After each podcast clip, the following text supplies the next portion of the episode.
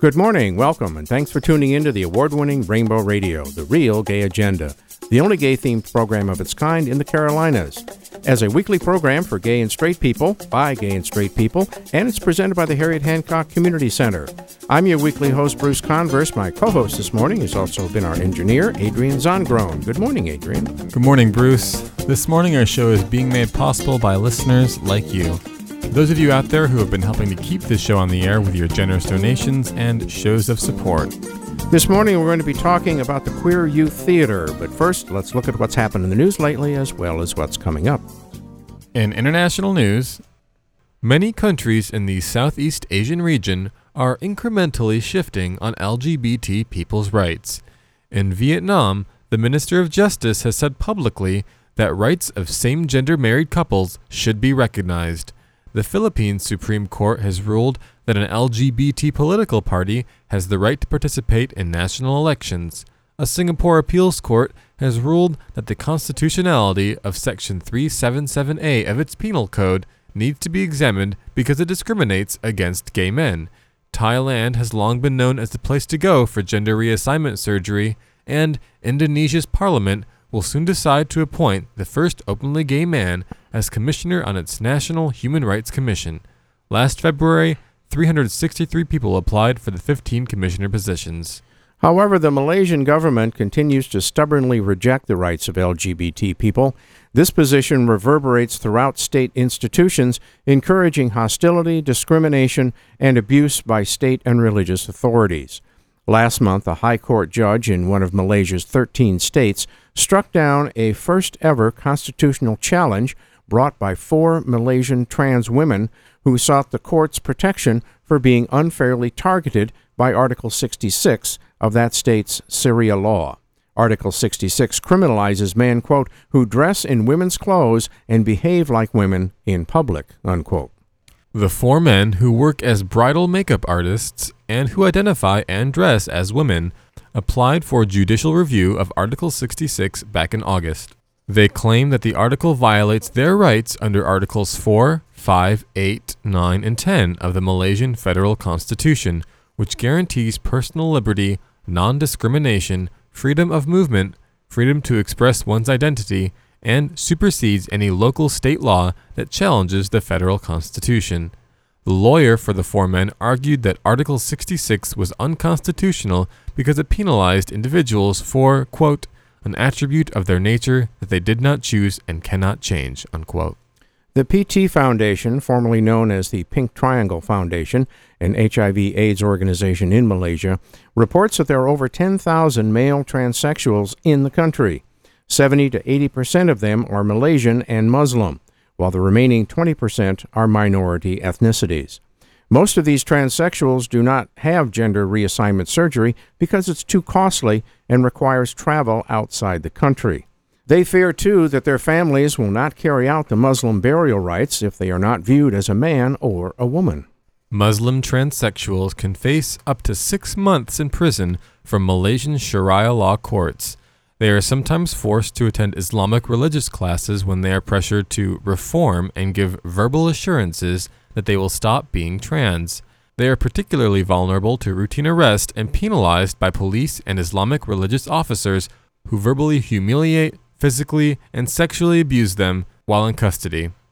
Non-Muslim transsexuals, while not subject to Sharia laws, can be arrested and convicted for disorderly or indecent behavior, with penalties ranging from what would be $10 to $30 fines and 2 weeks to 3 months in prison.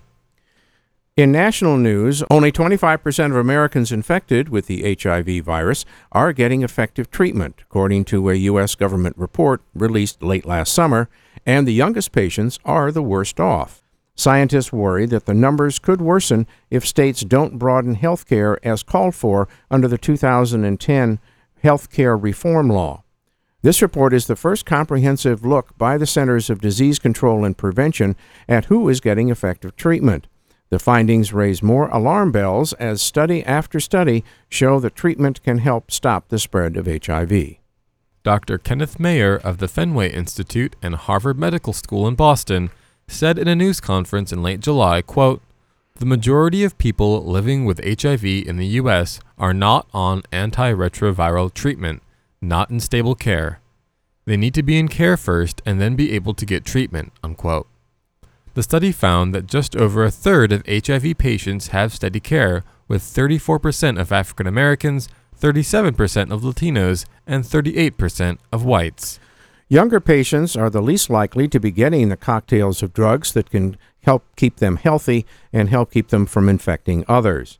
Just 15% of those ages 25 to 34 had the virus suppressed to desired levels, compared to 36% of those aged 55 to 64. Only 22% of young adults were even given HIV drugs to treat their infection, the CDC found. HIV/AIDS has killed 25 million since it first started spreading globally in the early 1980s, and more than 33 million people are infected worldwide. About 1.1 million people in the United States have HIV, and the CDC estimates that 20% of them don't even know it.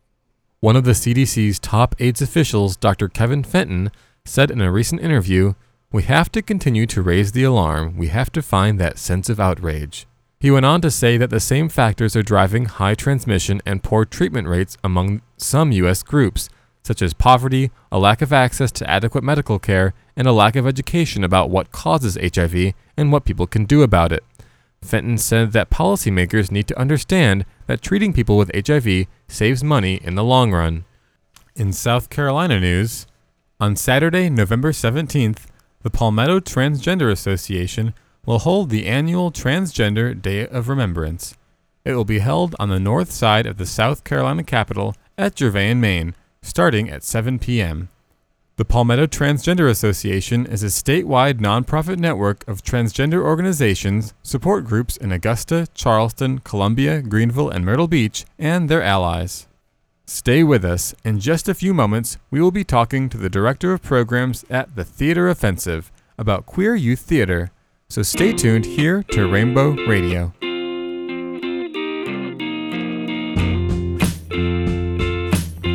Hi, this is Tom Judson, composer, actor, performer, and former porn star, and you are listening to Rainbow Radio. Welcome back to Rainbow Radio. This morning, we are going to be talking about queer youth theater, and to do that, we have asked the Director of Programs at the Theater Offensive, Boston's premier theater for LGBT performance, Evelyn Francis, to join us. Evelyn has a master's degree in theater education from Emerson College in Boston, Massachusetts, and a BEST certificate in youth work. She began working as a teaching artist with the Theater Offensive's largest program, True Colors, Out Youth Theater, in 2001. Which is a program for LGBTQ youth ages 14 to 22.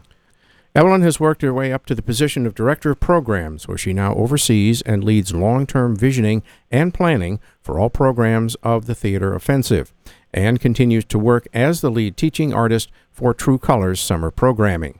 So good morning, Evelyn, and welcome to Rainbow Radio. Good morning. Thank you for having me. First of all, give us a little bit of your background. Where were you born and raised? What about your mom and dad? Any brothers or sisters? Sure. So I was born and raised in Cincinnati, Ohio, and I lived there until I left for college at age 17. My dad grew up in Cincinnati as well, and my mom is actually from a small town in eastern Kentucky called Hazard. So I have an affinity for the South as well as the North. I have one brother and sister. They have houses that they built next to each other in Kentucky where they settled after graduating from college.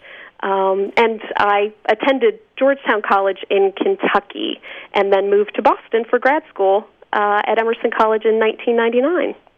Where and when and how did your interest in theater first begin? I have been asked this question quite a bit, and I can trace it back to a moment when I was in fifth grade, and my sister was playing Meep in The Diary of Anne Frank. And my parents and I went to see the show. And I had no idea what The Diary of Anne Frank was. I didn't really know a lot about theater. I hadn't experienced it before. And I went, and my sister came on stage as the very pregnant Meep. And she was breathtaking to watch. And from that moment on, I knew that that's what I wanted to do for the rest of my life. I turned to my mom and said, "Can I do this when I get to high school?" And she said, "Yeah, you can do this too." And I did. When I got to school, I joined the drama club and continued in the work and continue to this day because of that moment, that breathtaking moment where I saw someone that I knew so well be a completely different person. And that just fascinated me, to be able to step in the shoes of someone halfway across the country with a completely different life experience was so fascinating to me. It's interesting how your interest in things develops sometimes over the years, and some little thing like that is what triggered it. So that's an interesting story. So can you tell us a little about the Theater Offensive, and how did it get started, and who got the ball rolling for that?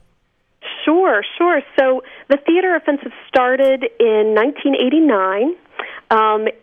Before that, it was a guerrilla street theater troupe called United Fruit Company, and United Fruit Company was actually a response that our founding artistic director, Abe Rybeck, and many of his friends had to the AIDS epidemic. They were... This group of friends was experiencing the devastating effects of the epidemic every day as their friends were dying around them, and they were outraged that no one was speaking out about it. So they took to the streets with the guerrilla theater to get the word out and to try to educate the community about this silence, and out of that was born the Theater Offensive. How did you first get connected with the Theater Offensive? So again, this question comes up a lot because I've been at the Theater Offensive for so many years, and I would say that my professional path is deeply connected to my own personal path. So when I was growing up in Cincinnati, I did not know one out queer person. And having gone to Georgetown College in Kentucky, it's a small Southern Baptist college, and coming out at a Southern Baptist college is a dangerous business. I knew one other out person in college, and he, freshman year, had human feces smeared on his door of his dorm room, and so many hate notes carved into his dorm door that he transferred schools. And that was the only out queer person I knew. There were often teachers were forced out of the closet and immediately fired from school, so I knew that it wasn't safe for me to come out. And like any other queer person in that environment, I took to the bars for support, which of course was disastrous. Then one day, I mean, theater really brought me back in a lot of ways. And I realized that if I was going to dedicate my life to theater, that I had to get out of Kentucky and get to a community that would support me as a queer person. So that's when I decided to apply for grad school at Emerson. And when I got to Boston, there were youth in high schools in gay-straight alliances, and I just couldn't fathom that. It felt like the world had been turned upside down from what I had known. And at Emerson, you know, we had to choose a thesis project, and I really felt a genuine curiosity about the experiences of LGBT youth, because that phrase, queer youth and LGBT youth, was not used where I was from. Those young people did not exist where I was from. And so I decided that my thesis project would be exploring a collaboration with young people to devise work, write work around their own personal experiences, because I was so interested in hearing what the differences were in our worlds. I collaborated with the Boston Alliance of LGBT Youth, based here in Boston, and the young people performed, and Abe Rybeck from the Theater Offensive was in the audience. And he came up to me afterwards and said that he really liked my work and that there was a job opening at the Theater Offensive, and he hoped that I would apply. And it was a part-time teaching teaching artist position. And I applied, and I got the job, and the rest is, as they say, history.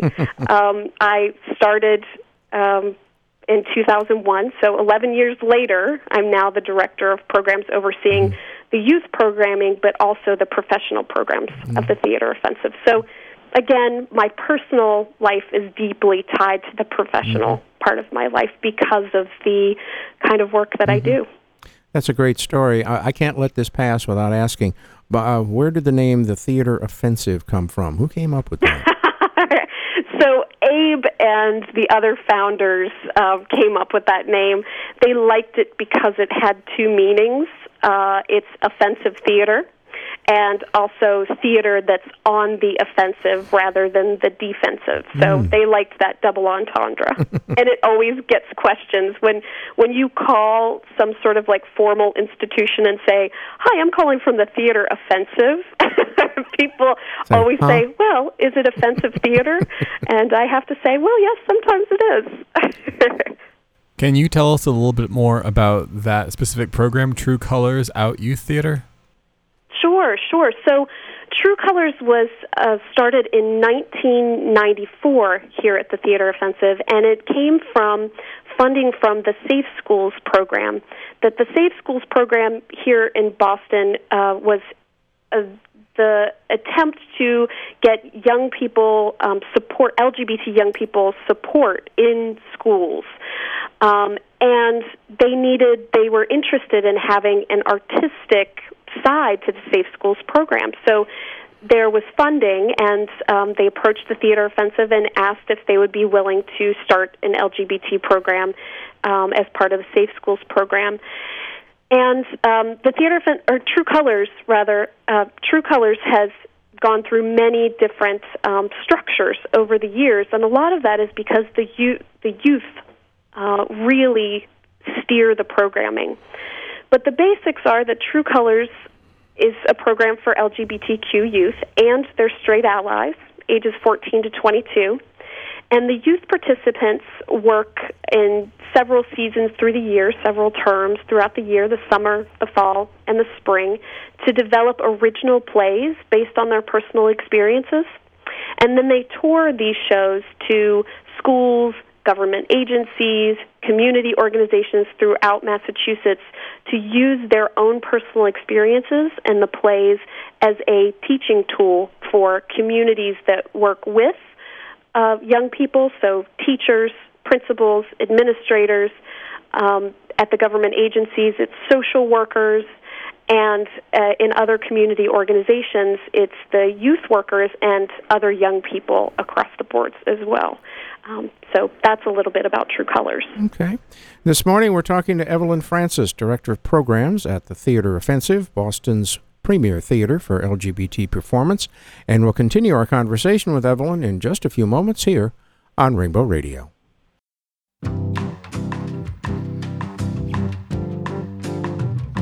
This week's show is brought to you by listeners like you. Rainbow Radio wants to thank all of you for your continuing support. Get a bunch of your friends together and sponsor a show. It's only $200. However, any amount you can send will be greatly appreciated. If you've never donated or sponsored a show, now is the time to join all of those listeners like you who have already done so. Here's what you have to do. Send your donations or sponsorships made out to Rainbow Radio to Post Office Box 12648, Columbia, South Carolina 29211. If you've already sponsored or donated, your continued support will also be appreciated. If you like our show, support Rainbow Radio, not only by listening to it, but also by donating or sponsoring to help keep this show on the air. The Human Rights Campaign thought enough of this show to award Rainbow Radio their 2007 Equality Award. Remember, all of our shows are on our website, rainbowradiosc.com. Tell all of your friends not only to listen to our shows, but to join listeners like you. Tell them to sponsor or donate to keep this show on the air, especially if you've never done so before. Thanks again from all of us here at Rainbow Radio for the support of listeners like you. Welcome back to Rainbow Radio. This morning we're talking to Evelyn Francis. She's the Director of Programs at the Theater Offensive, Boston's premier theater for LGBT performance. And now that we have some background information out of the way, let's look at the New American Alliance of Queer Youth Theaters called the Pride Youth Theater Alliance, all about what that is all about. And it was created, when did it start, who put the whole idea together? Give us a little background of that. Sure. So the Pride Youth Theater Alliance is an alliance of 14 queer youth theaters and programs from across North America. And the organizations were initially brought together, the leadership were initially brought together by a generous fund called the Mukti Fund.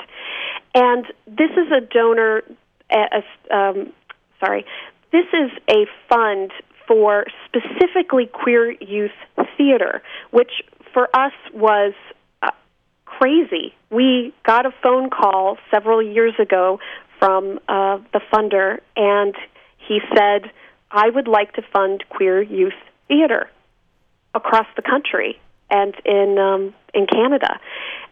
And do you know any other queer youth theaters? And I was so skeptical. I thought, yeah, right, sure, you want to fund queer youth theater. Okay, here are some of the theaters that I know, and so on and so forth. And then I received an email with an RFP, a request for proposals for the Mukti Fund. And I couldn't believe that someone out there, a funder out there, saw a need for funding so specific, and it's been a couple of years now that we've received funds from the Queer Youth Fund at Queer Youth Theater Fund rather at the Mukti Fund, and in that time, the leadership from each of the organizations that are part of the Queer Youth Fund, which there are about 14 of us across North America, have gotten together for a retreat for the last 3 summers. And in that process, we really felt like we wanted to solidify this group and really help influence the queer youth theater field as an established field and establish some best practices in that field as longtime practitioners. Yeah, I had a chance to meet some of the members of the Mukti Fund a couple of weeks ago, and it was an interesting conversation we had. So, where can people find some of these theaters that are in the Alliance? Oh, that's a great question. We're all over North America. The Alliance actually has one employee, Trina Jackson is her name, and she's housed here at the Theater Offensive. However, the organizations are, again, all over North America. So there's About Face Theater in Chicago, Adverb Productions at the University of New England in Portland, Maine. There's Pride Cab at Buddies in Bad Times in Toronto, Canada. Dreams of Hope in Pittsburgh, Pennsylvania. Fringe Benefits in Los Angeles, California. The LGBT Community Center of Colorado in Denver, Colorado. The Neutral Zone at Ann Arbor Teen Center in Ann Arbor, Michigan. Youth Aware at New Conservatory in San Francisco, California. Pride Players at the Rose Theater in Omaha, Nebraska. Proud Theater in Madison, Wisconsin. Rainbow Pride in San Bernardino, California. The Youth Performance Experience at Theater Askew in New York, New York. Us here in Boston, True Colors Out Youth Theater. And Creative Action in Austin, Texas. As well, there are a few independent artists who are working in Lexington, Kentucky, and that's the full list. So it really, from east to west coast, we span the gamut. So we're working very diligently as an alliance to find folks who are interested in doing queer youth theater in the South. So that I hope that listeners will consider if this is something that can happen. Mm-hmm. In their area, we would love to be talking with them. If you could tell us a little bit more about the Queer Youth Theater Fund, who can apply for a grant, and how do they go about requesting such a grant? Those are great questions, and I think the best thing for folks to do would be to go to the Mukti Fund website and learn more about the request for proposals. So they can go to www.muktifund.com. So that's www.muktifund.com for more information. If you hadn't become part of the Theater Offensive and hadn't become so involved with theater, is there another path that you think you might have taken? So, to imagine my life without theater is very difficult. I actually tried to do work not related to theater, and it wasn't very successful. I kind of felt like I was missing a limb when I was doing it.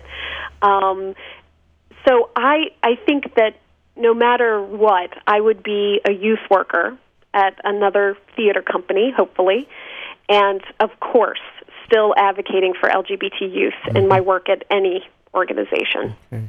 What do you, as part of the Pride Youth Theater Alliance, hope to do in the future with this group of queer youth theaters? What's ahead for all these?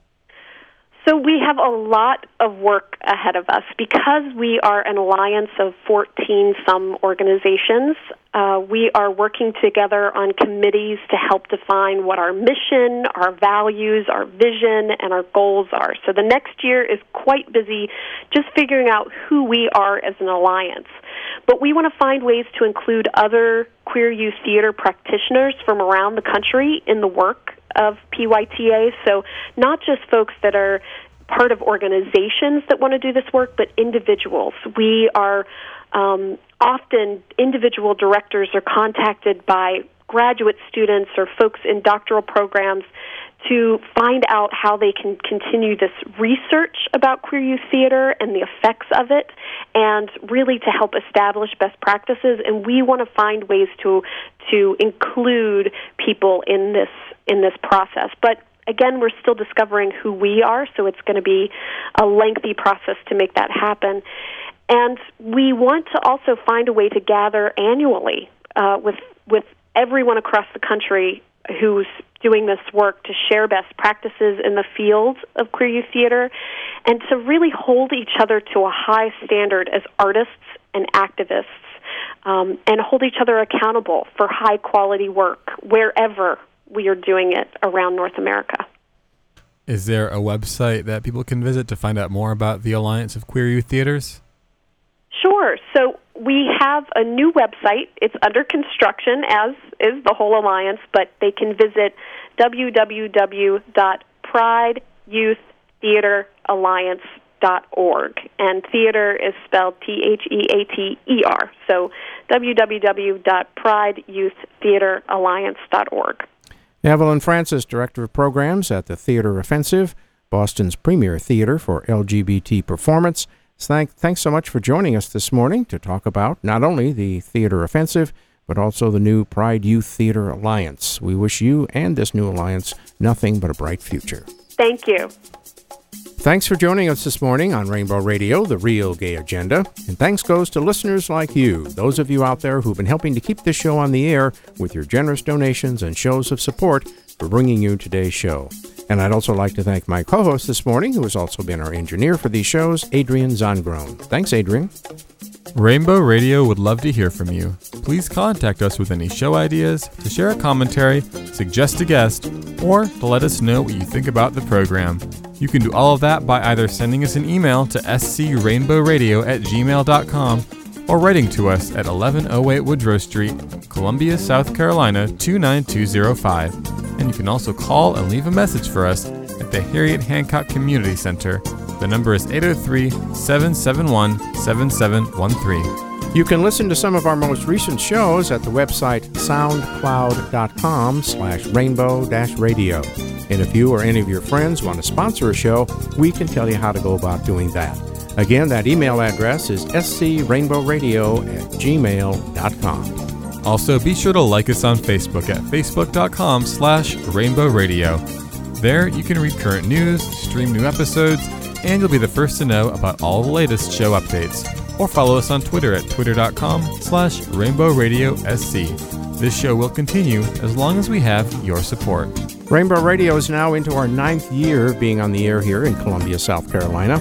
And I want to continue to thank everyone who's had even a small hand in helping us put this show together over these past years.